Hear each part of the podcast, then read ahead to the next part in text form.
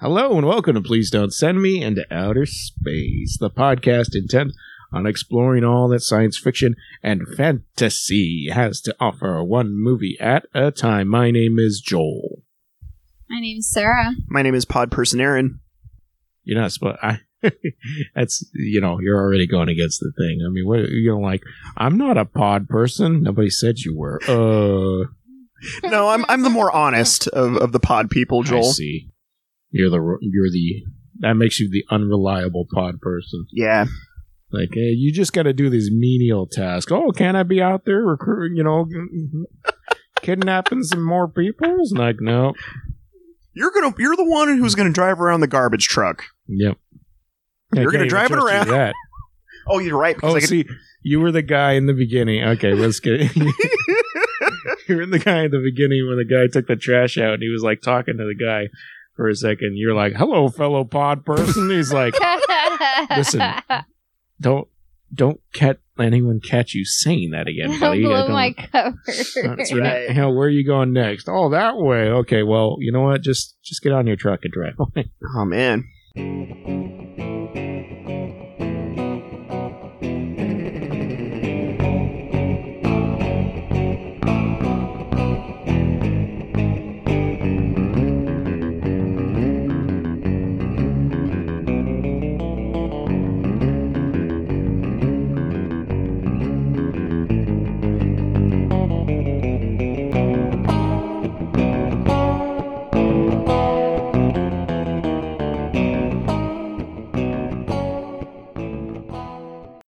The movie this week is Invasion of the Body Snatchers from 1978, directed by Philip Kaufman and written by W.D. Richter, based on Jack Finney's novel The Body Snatchers. Starring Donald Sutherland, Brooke Adams, Jeff Goldblum, Veronica Cartwright, Leonard Nimoy, and uh, you know some some other people, but that cast is so good. Yeah. It's a smooth group. Yeah. Uh, I'm about the cast too. Mm-hmm. You just get that much nerdiness in, in one movie. You, it's it's a special moment. Ah, yeah. Okay, nobody. You guys are like, where, where do, where's Joel going with this? Anyways. Oh, oh no. I, I know you're going with this. oh, Uh, you were uh, marveling at the number of uh, Starfleet officers in this movie, which is only one. I'm just saying, if you were say on the you know uh, the mystery date show or whatever that thing used to be called, and uh, your three mystery dates were Donald Sutherland, uh, Jeff Goldblum, and, and Leonard Con- Nimoy. contestant number one. How do you feel about wearing adhesive ears? I knew it was you, Leonard D. Boy. Oh, Take okay. me voice disco gave it dancing. away. The voice gave it away. Yeah. Uh, so I picked this movie because I, I frankly, I, lo- I love it. Because we've been going through a lot of my horror classic loves recently, and I just there is this one's shot so well and deliberately and directed so in in such a way that is like legitimately creepy that like I, I want to share it and and most people probably who are into this stuff have seen it but I just love it yeah, dude, this movie is a great. It's what you just said. So unnerving, so off kilter at certain points. Uh, the weird focus on certain inanimate objects. Spooky. Mm-hmm. super spooky, unnerving. Also, a number of sweaters that I wish I owned uh, pop Hmm. up in this movie a lot, and uh, that makes me love this movie even more. I see the fashion All about it. Yeah, I like um I liked this movie. I hadn't seen this one before. Um I had seen the original one um a long time ago with my mom, but this one I'm surprised I didn't watch this one with her cuz she really loved. But this I feel is gross. It kind of kind of has that retro horror thing where you see things like germinating and growing and pulsing and kind of you see the moistness Yeah. on things and the gumminess. I mean, it is gross. It's yeah. so good. Yeah. It's so good. it's gross in like a super effective like even the opening like it starts off off the bat like hey this is kind of gross and creepy All Like- those crazy space microbes floating around. yeah, whatever's going on like bubbles and smoke and and gel gelatin gross things Oh, yeah. Uh uh Yeah, it creeped me out because it kind of the, and they did really good like photography of that stuff in the beginning. Really good uh, cinematography. Um, it feels like when you're watching that that it's something that you aren't prepared to like fight. Like if you're thinking about something like let's say an alien from another planet comes you're not thinking you don't know how you would fight Uh-uh. something that comes this way that's a really good point yeah and i found that really creepy yeah like because actually alien not not like a humanoid thing uh, like with a vehicle like a flying vehicle that we can somehow identify this is like what exactly Yeah, like a UFO, you can kind of give some frame of reference to. You're like, oh, there's probably a being in there of some sort floating around. But when you're seeing a, a, a weird space tuber just kind of like floating towards Earth, you're like, uh uh-uh, uh, yeah i didn't order the tubers nope. seems like undetectable, untraceable almost. When they're first introduced to the planet's atmosphere, it feels like what would you do? Like, how would you fight something like that? It just floated in like a cobweb. That's really scary.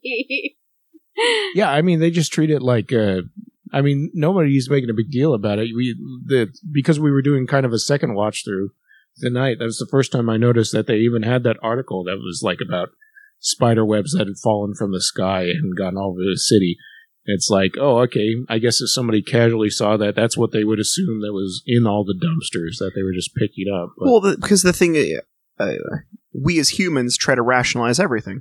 Of course, there's sp- spider webs falling from the sky. That's what it must be. yeah. Based on the evidence of what I can see and understand, yeah.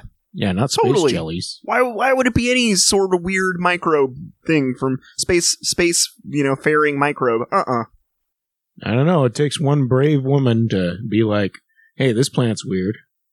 I mean, it's not before you know it possibly takes over her husband or whatever's going on.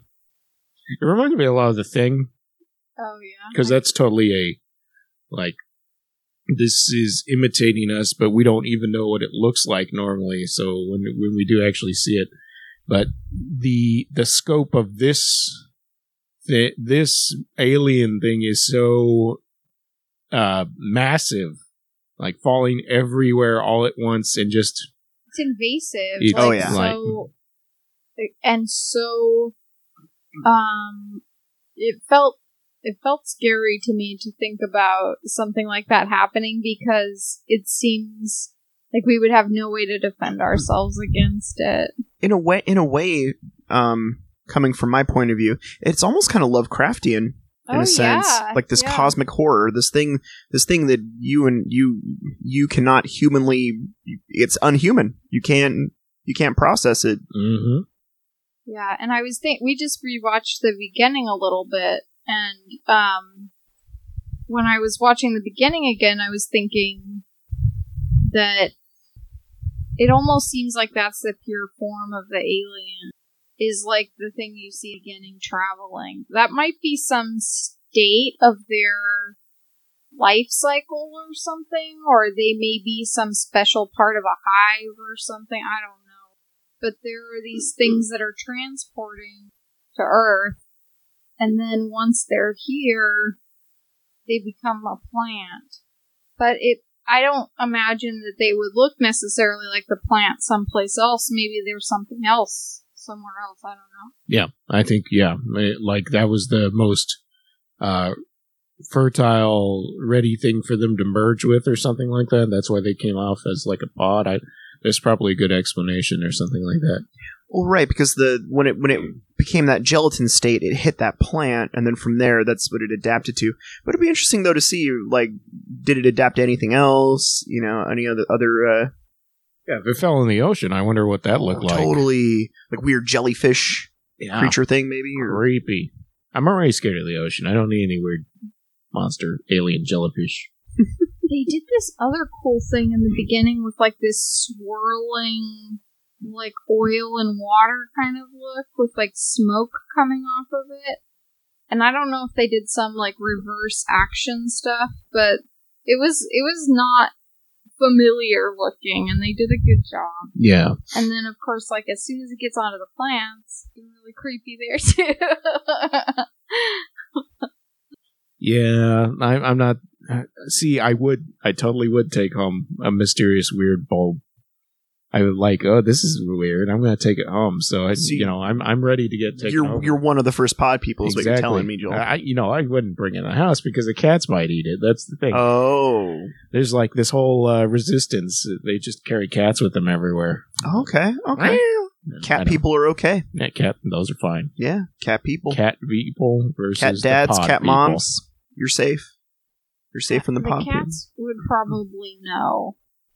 They could if sense you it. were a pod person or not, and they would not be down. I think they would probably be upset and do something about it. Oh, the cats will lead the uprising. Dogs don't notice because uh, you know our our main friend, that pup in this movie.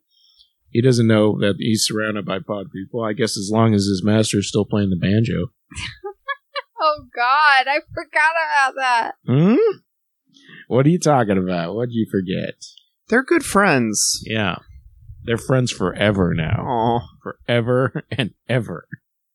Oh, I love I so love that part. Like the absurdist humor of just a, a dog with a man's face. And like, eh, like I want to know what the thought process was. So he was like, "Well, the, the image is so silly. I just wanted to put the banjo music over it, like, or something like that." This is, this is what I imagine the director would be saying. But, oh, I love that. I love that little touch. And there, there's a whole bunch of absurd humor things that happen in the movie that are like like kind of release the tension of like how scary things are. Yeah. Yeah, and there is there are parts where there's like real life conversations. Like I was, like I noticed in um, The Exorcist that there was like a, s- Mm. Mm-hmm. a sense of realism Yeah. it wasn't totally out of the realm of possibility because you felt like you were in the real world with real people talking and like there's a part where he's telling her a joke and she's like oh you have told me this one before like that's Which is so something- real world. yeah exactly that's what would happen in real life is like sometimes partway through somebody's like oh yeah you did tell me that before Yeah, Brooke Adams in this movie is so good being like this uh, the person who's like feels like she's losing her mind and trying to explain it to people and and not you know, like you if you were in that situation, that's exactly what it'd be like. Like I know I sound crazy. I know what I'm saying is crazy. But this is what I've been experiencing and I need help, but I don't think I'm crazy. Like, yeah, what do you do in that situation? Yeah. I mean, you Well- just eat, eat bok choy and you know live your you life, talk I guess. To, you talk to one of your male friends that you have a lot in common with. Well, she and has you several like to, like to hang out with. several male friends. I I think that maybe this uh maybe they were destined to be together. They were just they were friends, and then this situation kind of made her see like that he was the person in her life that she could turn to and rely on. yeah, I don't know what the situation is because, like, when he jokingly says, "Uh, well, you should just leave him," you know, the first time she says that he's he's Mhm. acting weird, Hmm. she's like, "He owns the house," so it's like it's not out of the question that I might leave him. Yeah. No, it does seem like, th or maybe they've had conversations about him in the past where he insinuated that he wasn't the greatest guy for her or something. I don't know. Yeah. Well, we know he should be left because one of the first things we see him doing is Yeah, that's not cool. Snapping at her. snapping at her to get like get her attention or whatever. I, I don't even know. I don't get it either. Yeah, I'm not a big fan of people who snap at you to in order to get your attention to any begin with. any time. It's Uh-uh. so Not cool. it feels It's a pet, demeaning. it's a pet peeve to me. Yeah. feels like a Like, I once had a coworker who liked to do that, and Yeah. it drove me up the f- uh, freaking wall. let's slap him. Uh, not cool. Not You cool. snap at me, I'm gonna smack you. I don't know why, but it doesn't bother me that much. I mean, I can get why it would bother people, but um, Well, I understand that in certain situations, maybe you're on the phone with somebody, you know, I I snap real quick, like, hey. But nah. even, I would still say hey or something. still. yeah, I don't know. yeah, I think talking to a person is, uh, yeah, a better way of communicating. my only experience with being snapped at is when I was working and a customer was like, "Excuse me," like servant thing. The very first time I remember very clearly was I was working at Magic Mountain and somebody went, "Oh boy," Oh wow! and I gave him this look like I was going to kill him. Wow. But Oh. being a teenager, it didn't have very much effect. Yeah. Wow! So yes, I didn't like her boyfriend either. I thought it was okay. I mean, he didn't seem very nice when he was, you know, no longer him. Seemed rather cold and indifferent. yes. Uh, I don't know why, but I found the idea of wearing your headphones and watching TV to be the funniest thing.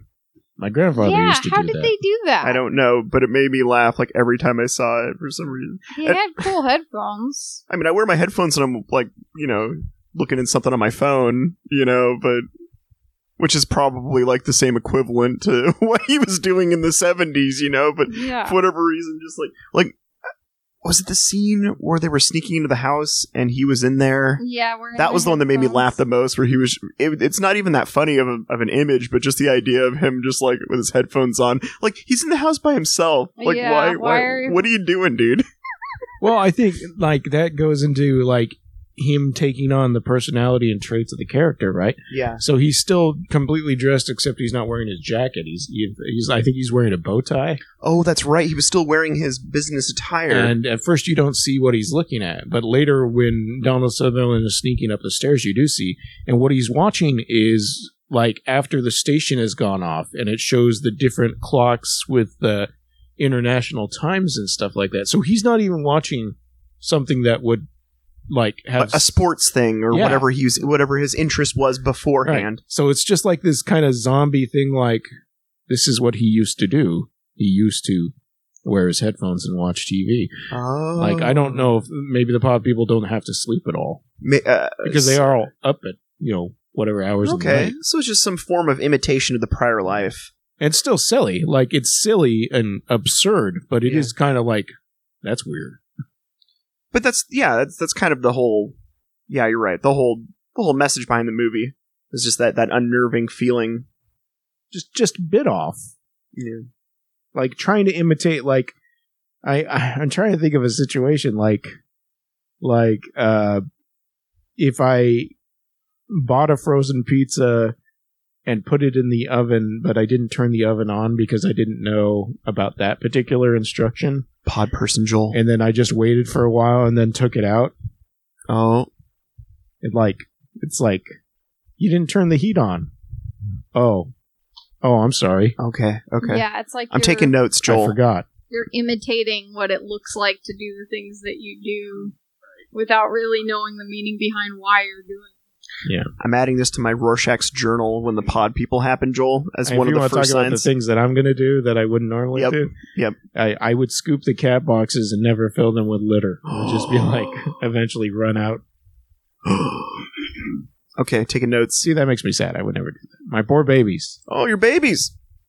They're little tushes. Oh, Oh, don't worry, Joel. You're a good cat dad. oh, you don't have to tell me. I'm number one cat dad. You well, yeah, it's true. Coco, go to your room.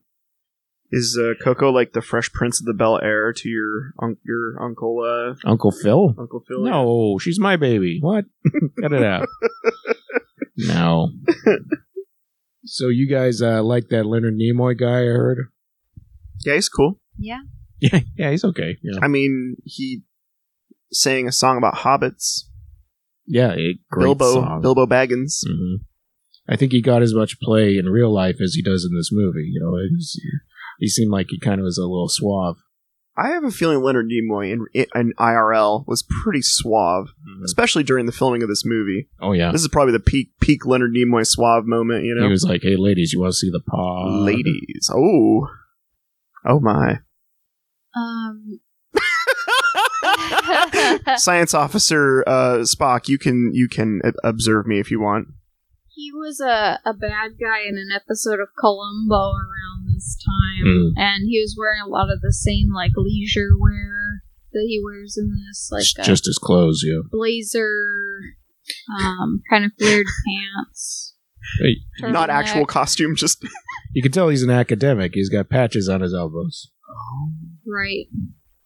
I I'm about this '70s wardrobe too. I used to get these like corduroy blazers and stuff from the thrift store when I was in high school, Nice. and I still I still like a good blazer, um, sport coat. Uh, I love it. See, I know, I know, yeah, I can't wear anything like you know. I wear my overshirts, but they're a very specific kind.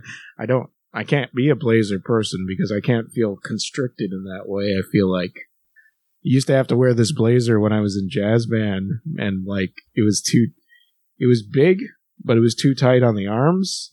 So it's like I'd have to lift my arms, and I could feel it like pinching into my armpit, Ah, and that's how I know that's the I'm not worst. an alien. What?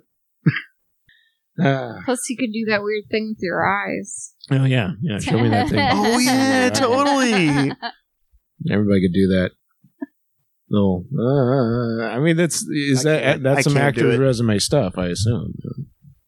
I don't know. Yeah, I feel like they they uh, I almost have a feeling that they were just like like the director was just like, can you guys just have a conversation? goof off. Yeah, Oh yeah, I 'Cause it- wonder Because a lot of it felt genuine. like ad libbed kind of thing. yeah. a lot a lot of conversations between, between those two characters seem very genuine They certainly seem natural. They're Yeah. natural absolutely absolutely Yeah, I don't know. I really. Then- Yep. Then there's Jeff Goldblum. Oh, that's why I was just gonna say Uh, I love Jeff Goldblum in this movie me Mhm. too because he really thinks the whole world is already against him. yeah.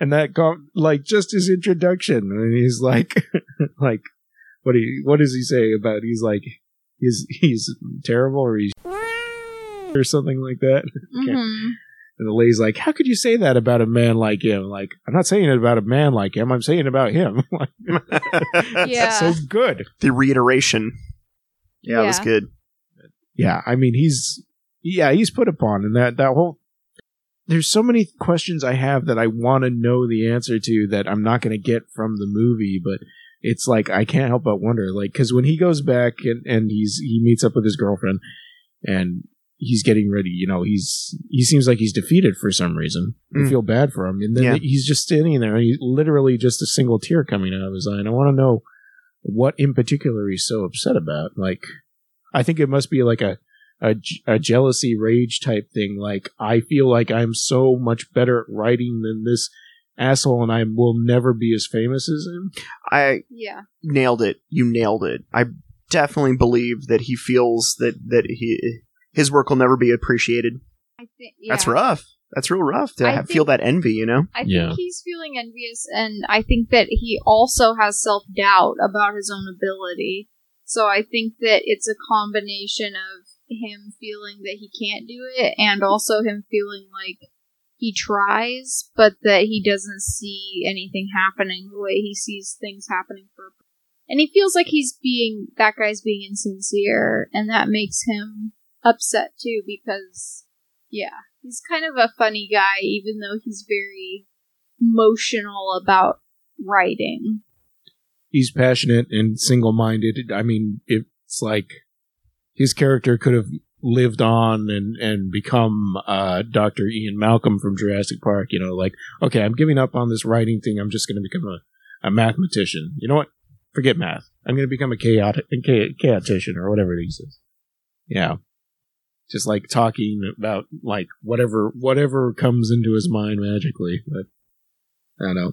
Le- okay, so to go back to Leonard Nimoy, he's an asshole in this movie, even before he becomes a pod person. well that's that's my question is is like did we actually s- ever see leonard That's what I nimoy wonder too. as a person I mean, I think so because when he You when- think so? When him and Brooke Adams are out on the street and he's talking to her, he he's very he's passionate. Like okay. like the things you see, you know, it's it's like, yes, I see the relationship are changing. And then he does that thing to Jeff Goldblum where he like yells at him and he goes back to him like he's smiling. Oh. I guess that is a kind of the opposite of what a pod person does. Yeah. Yeah. He's showing too much passion for things to begin with, and yeah. If I had been there and somebody had done something like that, I just think that that is not cool. I think it's like a it's something people do to try and get attention and to try and you know prove a point Get a without reaction. really thinking about the feelings of others. And- Absolutely.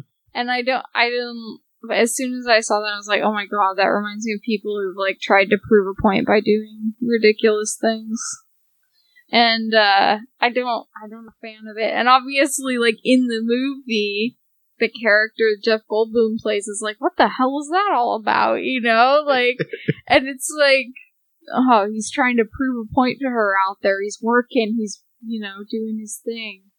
But I think it's partly directed at him too because he tries to get him to leave them behind when they're leaving the bookstore. So like I think that there is an underlying like superiority that he and he's angry because they're he's following them. Right. And, and Nimoy's character has shown before that like he doesn't want anyone to interrupt when he feels like he's working. Like when Brooke Adams is is trying to interrupt him talking to that other woman who's saying that her husband is not her husband. He's just like, "Will you be quiet? Will you?" You know, he's being like totally like flippant. Like, I don't want to hear what you have to say. I'm fixing this woman. You know, I'm gonna fix her, kind of thing. And that I think that goes with it there too, because he won't even listen to the only time he seems to actually calm down and act like a normal human is when he's talking to Donald Sutherland. Like, I don't know if he feels like they're on the same level or something like that, or if it's a. Uh, yeah, I'm not even sure. Well, the thing is, it, Donald Sutherland's character is very is very um. I, I- Sexy? no, no, no. I'm just trying to think of the proper word. Like he feels that Leonard Nimoy's character is uh, whatever his his his process is, is that it, that it's appropriate. I, Right. I'm trying to under. I- I, I don't know the word. Uh, complicit just doesn't seem like the right word for it. But like Donald Sutherland, Sutherland's character is going along with whatever Yeah. Nimoy's character is doing because he feels that this is like some radical form of psychology that's that's like that's like proper or or should be explored. Um, right. complicit just doesn't seem like the right word though. No, you, you, I mean, Uh, he trusts him. Yeah. So Yeah. he, obviously, that's what he's thinking. Like, my friend is a good doctor. I'm Yeah. going to get her to see my friend. Yeah. So, yes. So even when he even when he was kind of being a super asshole, our our, our hero was kind of going along with it anyways. Right. This whole listen to reason thing, like before he knows what's going on, like nobody's going to believe this this crazy Yeah. thing. That's true. I mean, that's that's the problem with being a single man. You know, you you're never going to have a pod person to compare it to. Good point. hmm So there's all kinds of weird things that happen in the movie that are like not actually the characters interacting things, and I I also love that part, like the just the way the camera will be focusing in on something that's a little bit weird. You know, like uh, you were talking about the the phone cord thing, which Oh I, yeah, yeah, yeah, yeah, yeah, yeah. Unnerving. It's unnerving seeing that cord just kind of slide in. It's like it would be. It's like a perfectly normal thing, probably every day. Or like walking by a window and a person's just standing there. It's like I wouldn't notice. That happen literally happens all the time. Somebody's standing there. That probably people walk by me because oftentimes in my job I'm just standing there waiting for a computer to do a thing, and in a store, and I won't look at the person who's walking by me or anything like that. It's like oh, that guy's a pod person. Well, that's the thing too is you the viewer like if you're following the narrative, you're aware of all of these things going on because you saw the space the space microbes flying, you know, flying at the planet. So so you you yourself as the viewer are like just totally aware of like like like like when there's people like running in the streets and like and like you know our main characters aren't doing anything about it like y- you're aware that they that that guy running the streets might be running because he knows something's ha- happened you know and and yeah, Yeah. I think that they go out of their way in the beginning to show her the main woman's boyfriend as being kind of like an affectionate, like playful type of person. And then as soon as he changes into the pod person, like he shows zero emotion and he shows like zero affection towards her. And it's like you would notice if something Yeah. like that changed in like it, from like one day to a next day, that's a complete like change in a person's personality. Yeah. And I think that that she knows like as soon as she goes to hold him that time and he doesn't do anything back and just turns his back and walks away like doesn't even hug her back or anything like i think she's like whoa who is this person and he doesn't even give her an explanation you know he isn't like sorry I, i'm in a hurry and i kind of don't really feel good or whatever you know no explanation he's just like He ins- Leave if me he does, alone. he insists he's fine. yeah Like I'm perfectly fine. yeah That's it. monotone. it's weird how something like that can be um the the nonverbal communication can be so um obvious sometimes you don't really think about it Yeah, okay, when you live with somebody who's constantly trying to read body, you know, body uh, uh, l- language and, and facial expressions and you know uh, th- things like that, that's that's um, Sarah. Stop trying to read me right now. I see what you do. I'm not a pod person. I'm I'm perfectly fine. Sarah, we can meet later. We can talk about it. Don't worry. Okay. you jump in the back of a car with a bunch Yeah. of people I I just saw, need I to saw Joel go down to They the go street. a meeting I and just he need hopped to- into the back of a car. So take out the Dumped out trash. trash again I saw him. There's- So much trash.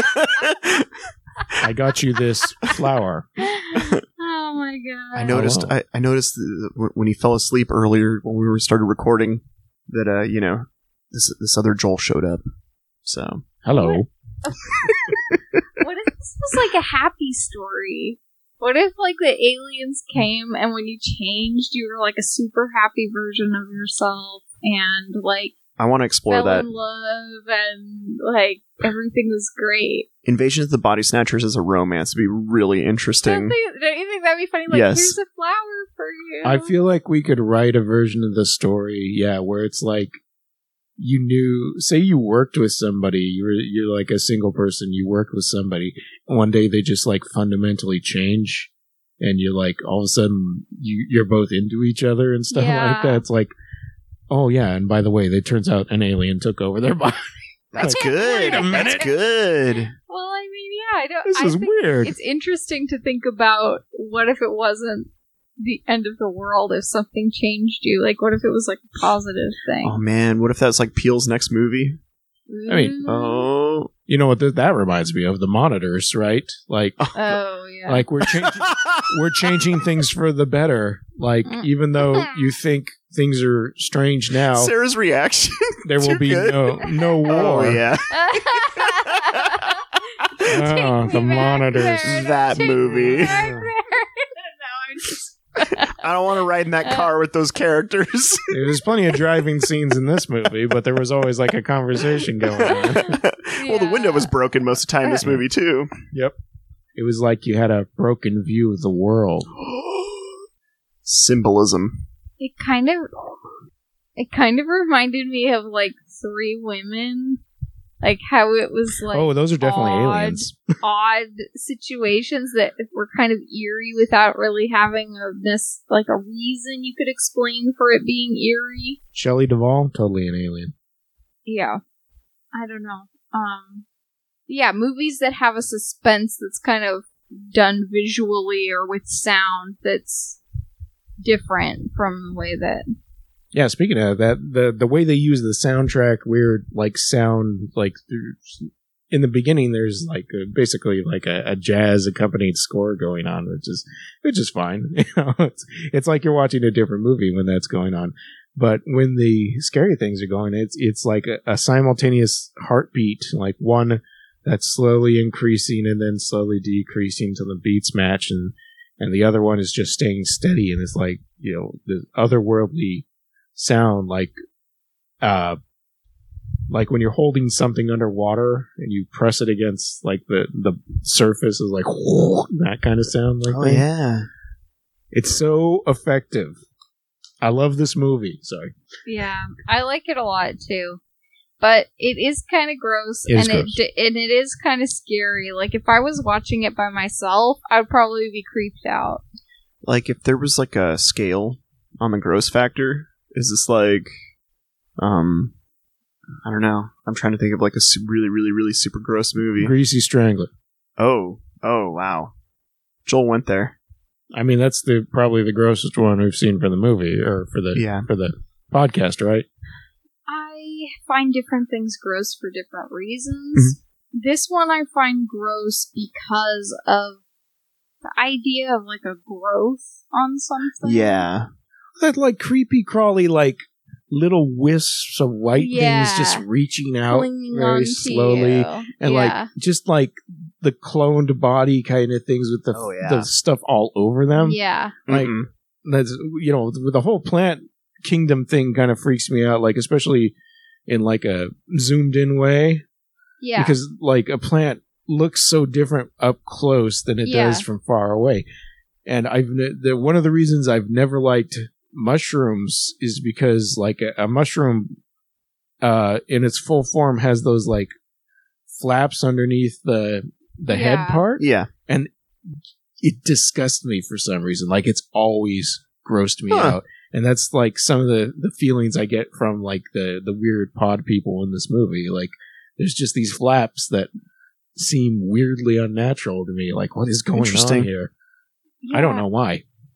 it reminds me of things that used to creep me out when I was younger, like you know, just basic, like yeah, things that give you a creepy crawly feeling, like you were saying, like the part in the beginning where you see the ball like on the back of the plant with the stuff coming through it Mm-hmm. reminds me of um these kids I used to babysit Oh no. um, they they had a garden, and they took me out into the garden once, and they were like, "Oh, this is this spider that has a nest over here," and like showed it to me, Uh-uh. and I screamed. I felt so bad for the spider because like the spider could tell like something was wrong just from like I don't know the vibration of me screaming or something but like it's natural it's part it's part that it's natural but it's also part that there's like something growing It just- that can no, it- crawl no, on it you or feels something. unnatural. Like Yeah. it looks so Yeah. unhuman that yeah you can't help but feel just like utterly weirded out by it. S- Spider fear is, a, is is a natural human reaction because we want to pr- protect ourselves. Right. Fear yeah, like Yeah, you fear wanna- from danger. It's a de- yeah defense mechanism. yeah Uh, Maybe that's why I'm afraid of mushrooms because toadstools are poisonous. oh, I'm not afraid of mushrooms. I just think they're gross looking. Don't buy me any mushrooms. how do you feel about Toad?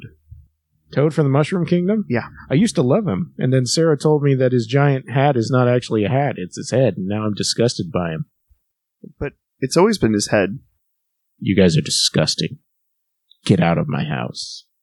Hop on my Mario Kart. you're just car, mad that he drive might out. have those spines on the bottom side of the cap No, I just don't want a big old bulbous mushroom head, head man. I don't- Can you imagine if so you met somebody with like a big old mushroom? thing Can't, growing- can't wait for the next. Hello. Can't wait for the next live action Mario movie. It's going to be great. Big mushroom people. um I really hope that they get we get the giant shoe with the uh, with the uh, screw in the back of it. I was Mm. so wrong movie. about what I thought some of the other things were in the Mario games. Oh, yeah, the ducks. the ducks that you were right fly- about the that mushroom have people. the shell yeah, you're like, why do those ducks have shells? Those are turtles. No, I mean, they could be anything. It's a, it's a fantasy world. Just They're like this one. turtles with wings Yep. and ducks with shells. Yes. And mushrooms with feet and no hands. How do you know they're not snails? Because the book says they're turtles. Okay. I don't know. I think I, I still think the scariest minion, or not even minion, being in a super, in a Super Mario game is the angry sun. Oh, Oh, my from part gosh! three. Yes, my gosh.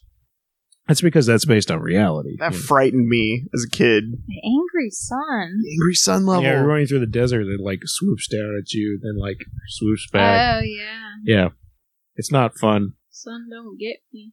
It's like a boo, except the boo isn't that big. Ah, or the giant fish in the fish level. That's Yep. also bad. Anyways, back to this movie. oh, right. So, the part when- Like, there's only basically the four of them left. There, there's Jeff Goldblum, there's Brooke Adams, uh, Donald Sutherland, and uh, Veronica Cartwright, who is also excellent in this movie. Veronica Cartwright And an alien, right? having to massage that giant fat man. Oh, the belly, yeah. I mean, he's not that fat. We He, loo- he started looks that like belly- me. It's fine. We started that belly for a moment, though. Oh, sure. sure. You know, that music is good for the plants. Her plants love that music. Yeah. Maybe that's why Jeff Goldblum's clone grew so fast. Because, oh, because of the music.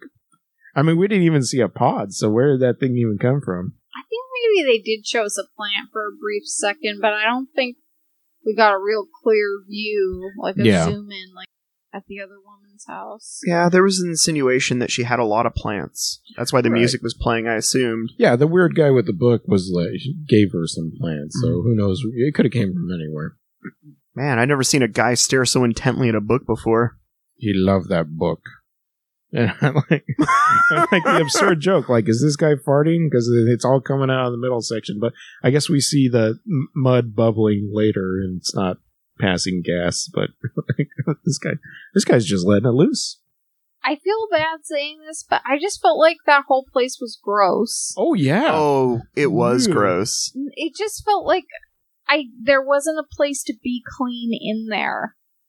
I- like you could shower, but you were on all these tiles that everyone shared and like had come with their own shoes and their own stuff and yeah. I feel like you're walking out of there with some sort of foot fungus, they no give matter you a what you little, do. to- little towel. You gotta try to climb out of the mud, and there, the tile is so small, and there's so much grout in between all of it that it was like it felt like maybe you couldn't guarantee it was clean in there.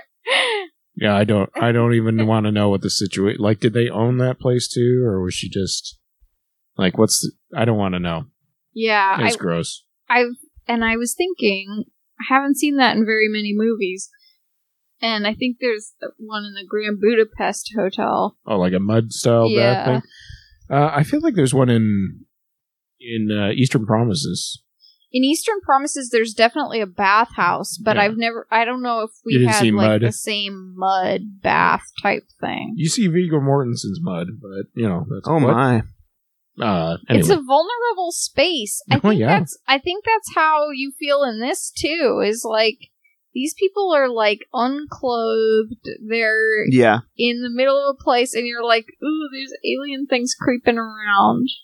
no kidding. Yeah, nothing to protect you. Yeah. Uh, uh, so what I was gonna say was those four people are like the only people that they know of that are left, and the the movie does such a good job of projecting this feeling of hopelessness because it's like they can't sleep. They know bad stuff will happen if they sleep, and they think even if I'm watching over a person, that you know I don't know what's going to happen. And there were so many situations where somebody fell asleep and then it just started to like happen. You know, started to creep over. And then, like that whole scene where Donald Sutherland falls asleep outside, and the oh man, that is a messed up. That's a gross part. That is gross. And, like a Yeah. whole bunch of pods just start spitting out like half human things. And There were Ugh. so many. There were so many there at his house that it really grossed me out. Um, and how quick they grew and everything. It's kind of insane. You don't know how much time has passed since like the first beginning sequence. Yeah. It does a lot of visual storytelling without having to tell you in words, but um, I kind of really like that, though. yeah, I do too. I feel like it's kind of like when you're reading a comic, you can see like something happening through a sequence of images. Well, it's like it's like the opposite of being spoon fed everything. Yeah. You know? Yeah, exactly. that's great that way. That's That's the same thing I feel you were talking about natural conversations, and, Yeah. and it's the way I feel the exorcist handles it too. Like uh, they're not hand holding you Oh. to tell you what's going on. Yeah, Like, good You parallel there. could, you could just read what's going on. Mhm. Yeah, they have a lot in common that way. yeah. I mean, get, when they get to the point where they're running constantly from these things, it, it's like so terrifying. Like because they're uh, like those cloned pod people become monsters in a way that is not unimaginable. Like I, I I feel like I've because of uh, anxiety, I feel like I've sometimes been in like a whole bunch of people, and I'm like, uh, they're all going to turn around and point at me and scream or something like that. I don't want this to happen you know, and this is like literally chasing them down all over the place, n- un, you know, relentless like police vehicles because they when they take on the personality of the person, you know, they naturally get all their skills and stuff like that. It's like just a scary idea. And when they get cornered, and Jeff Goldblum is like, "Don't worry, I- I've got a plan and stuff like that," and runs off. You're like, "Well, he's dead. I know there's no way he's gonna like succeed in something like that. Like he, he knows he must know he's sacrificing himself. It's yeah.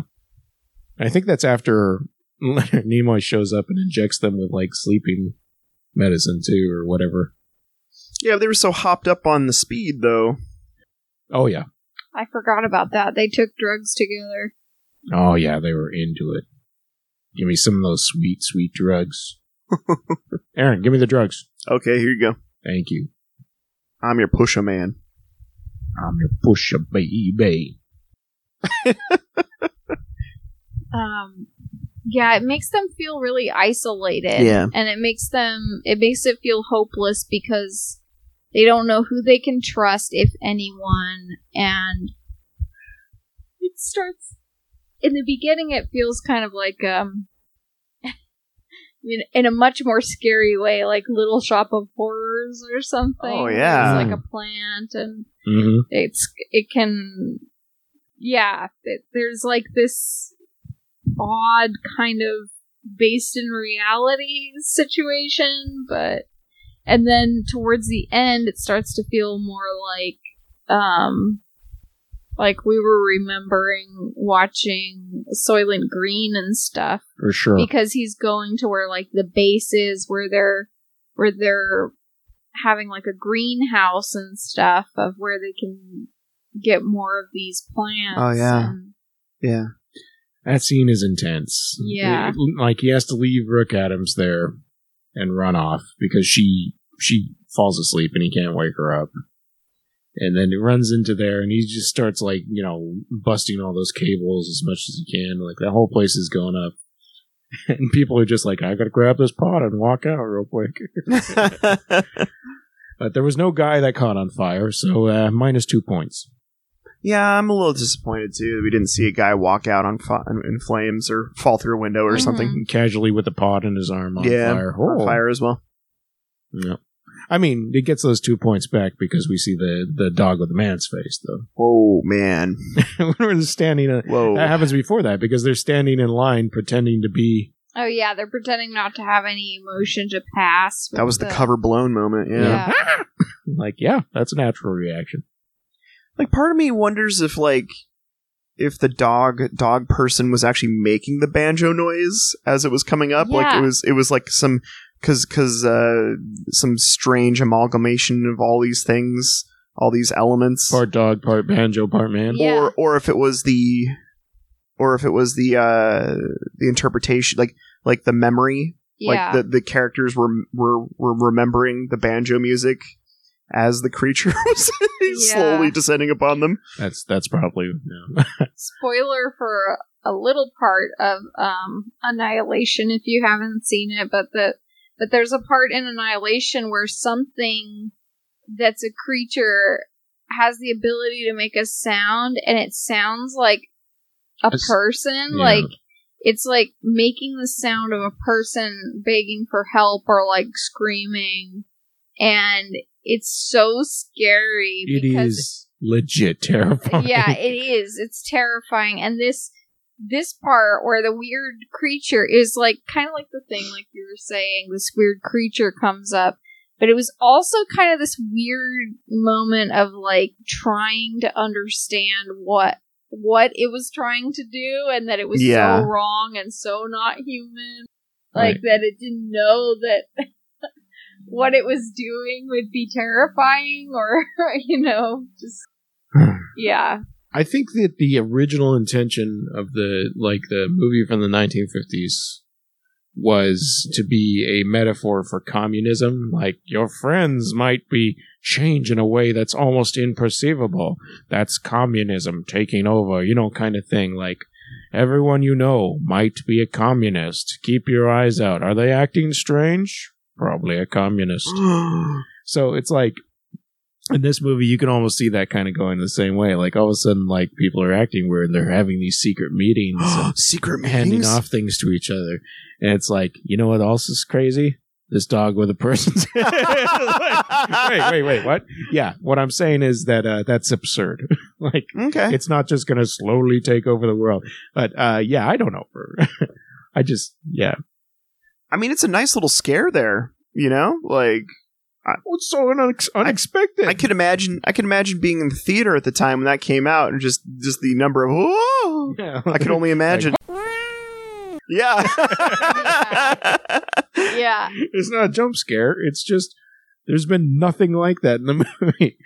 I'm, I'm That's I'm gonna be honest. The first time I saw this movie, I was kind of falling asleep, but that's just because that's my normal thing. You know, at the end of the day. At the end of the day. Oh yeah, uh, and I was kind of falling asleep when that was, when that was occurring, and uh, but Campo was still watching the movie, and and when the dog thing showed up, Campo just screamed like as loud as loud as she could, totally woke me up, and I s- and, and I, I hear this banjo going off, and I see this dog face thing, and I'm like, oh. Uh, this is a crazy dream, man. That's funny. That was the first time that I ever saw this movie. I, I Yeah. love it though. I love this movie. yeah. It's so. I mean, it's good. It's really good, Yeah. and it's what so well made.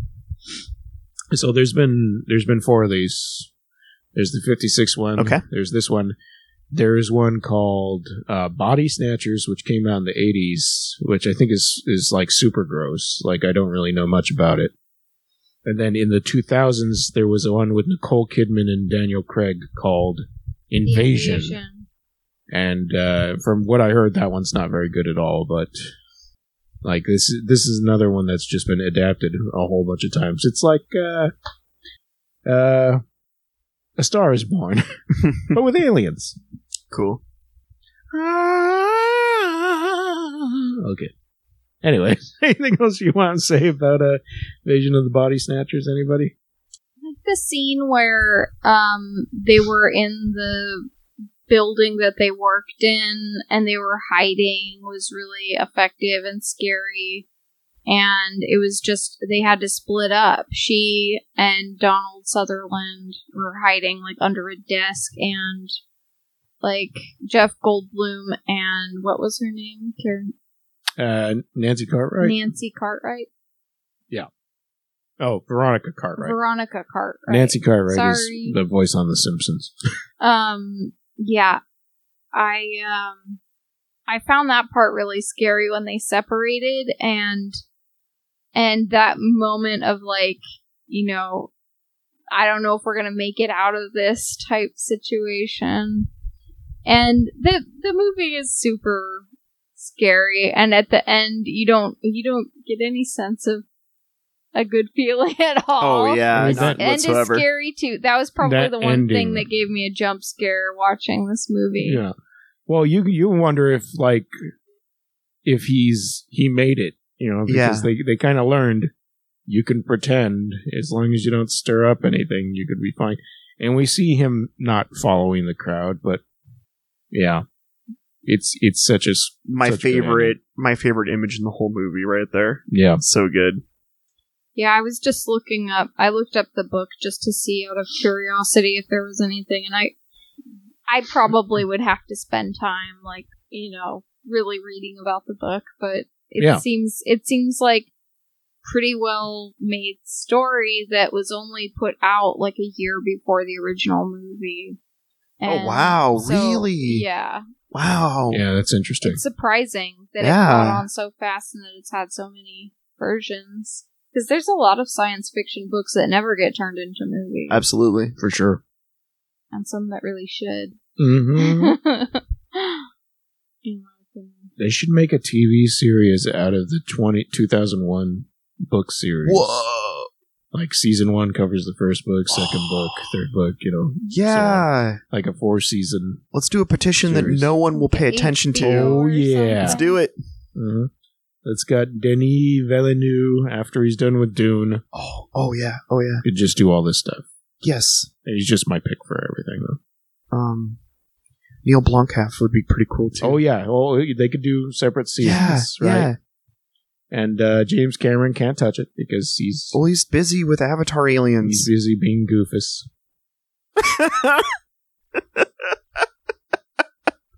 I wonder if the next Avatar movie is just going to be like everyone wearing VR helmets. Oh, you mean us? Yep. Oh yeah, probably. That guy who did Jane Eyre in the first season of True Detective. Oh, Oh. Ka- Cary Fukunaga. Yeah, Yeah. I That like would him. be great too. Yeah, Cary Cary Joji. Yeah. Okay, so we got three.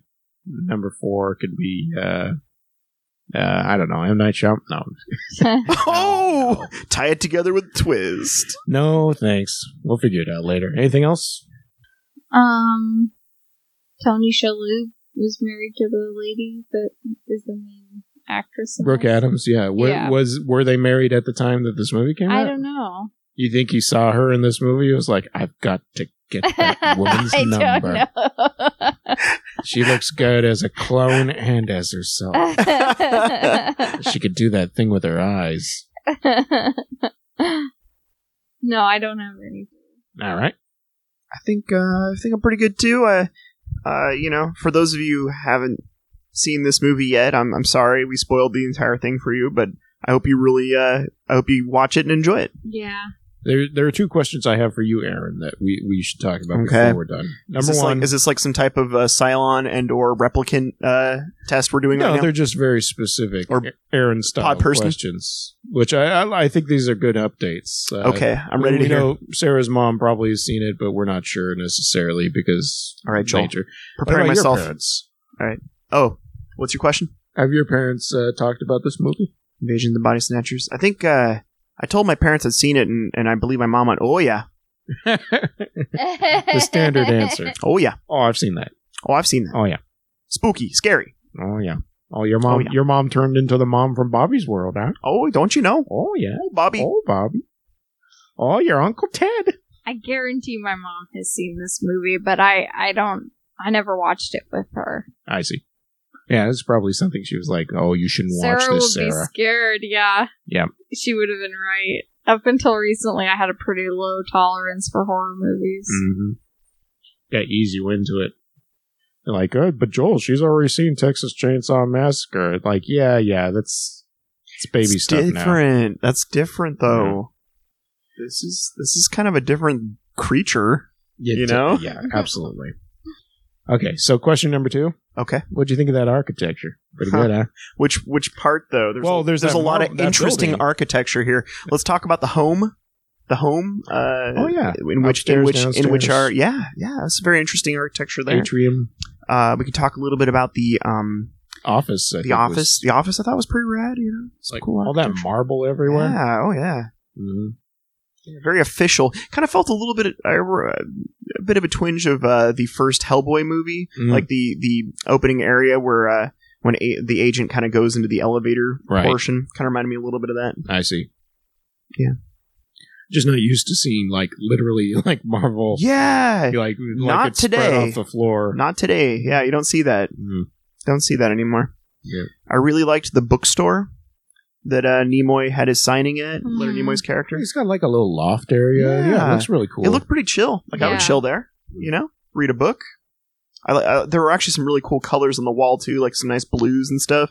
I, I felt were pretty chill. they had that weird piece of art in their bedroom that's like of of two people. I guess I don't. I couldn't really tell what it is. Like, it, or if it is. Oh yeah, yeah, their bedroom. yeah. Definitely some goals for future life for me. I want an atrium in, in my in my bedroom. be so awesome to wake up and stare at some plants every day. I'm You can down. do that now. I kind of, I kind of was creeped out by Oh yeah. Okay. that. Um, I think it could be cool, That's but what I I'm saying. think I think it was a little wild and Mm. open the way they Hmm. had Mm. it, and I think maybe you're supposed to feel that way because there's like a thing growing in there that can come at you, but Big enough for a body. Yeah. but, you know. I see what you're saying. But I think that the only Just- reason it creeped me out was because I felt like it wasn't really enclosed. And uh, Yeah, I'm not sure. also, the actual structure of that thing, I've seen a lot of things nowadays that were built back then that way that look kind of like not so great anymore. Oh, but I think I think you can have an awesome atrium in your house if you built it right. Yeah. I'm also a fan of a lot of those townhouses in in the Bay Area. The outside, totally. the outside, um, the trim Mhm. and the windows. I really like that a lot. Yeah, they're pretty. I'm a big fan of that style. It's like like a Victorian kind of thing Yeah. going on. and they've got all those colors. Down for that. You just- I am down. You can tell it's San Francisco right away with those houses and those colors and the water. It's kind of funny because whenever I watch uh, movies with this the, this amount of like 70s stuff, I always feel like I was born in the wrong era or something. Yep. 'Cause I'm like, I wanna Supposed be in there. the seventies. Yeah, 1870s. 1870s. You know, Wild West time, post Civil War. Oh no, I don't know why, but it reminded me. Of, that was like a Back to the Future three moment for me, where I'm just seeing myself, me, like in the West or something. Mad Dog All- Cornelius. All the best sweaters. Yeah. oh yeah, yeah. That's why Aw, you them 70s sweaters. Oh man, I here for it. I'm Here about for it. Post Yeah. post Charles Manson, pre. Uh, I'm gonna start a new. I'm gonna start a new Pinterest. I'm gonna start a new Pinterest. Where I'm just gonna 70s sweaters. yeah, 70s sweaters, Ford. Pinterest, yeah. I mean, that stuff is just gonna all pin it all. Pin it Okay, what you like really a machine wanna, gun. I'm gonna load up a bunch of ammo and just pin as many Really? 70s sweaters as I can. What you really Listeners. want to do is is time travel to the early '90s and then just go to all the thrift stores because all the Ah, I 70s clothes will know. be in What there. am I doing in the 2000s, guys? I don't I don't know. I look back on that with uh, yeah, some sweet memories of the thrift stores. Oh yeah, everything was so cheap and everything fit and Oh, this sweater's 50 cents. Nothing Ah, I was- guess I'll get it. nothing was seen as valuable yet. Yeah. it was so nice. back then you could get a loaf of bread for a nickel and a sweater for fifty cents. You I really got- could get a sweater for 50 cents, though, You Joel. could, you could do that now. I got, I know a guy. I had some. I don't want to know that guy. He's got sweaters. No. this, is, this is a setup, isn't it? There's a Uh, van bent in the corner. That You're like, guy's "Yeah, go me. in- Go in that van, Aaron. Okay, so you could- Sweaters is the moral of the, The, story. Yeah. the lesson I learned is that sweaters are sweet. you guys think of a lesson you learned from Invasion of the Body Snatchers, and I will talk to the audience about outro stuff. Hey, listener, if you are interested in contacting us, please feel free to reach out to us via email at please don't podcast at gmail.com or message us on Facebook, facebook.com slash PDSMIOS, on Twitter at, at Outer Space Pod and uh, Instagram is like PDSMIOS podcast, I think. Yeah. If you uh, want to send some dollars our way, we do have a coffee site that's at ko-fi.com slash PDSMIOS. Uh, for the price of $3, you can keep Aaron caffeinated for these late night recording Please, sessions. please do. He had a delicious mocha tonight, Oh. and uh, we, we're going to need some more of that sweet, sweet cheddar Yeah, to keep his uh, keep his energy up. that's right. It's Thank his you. pick next week. What, what do you, Oh. I want to know what you're picking, but don't tell Oh. me right now. Don't throw me on the spot like. Oh, oh, it better be good.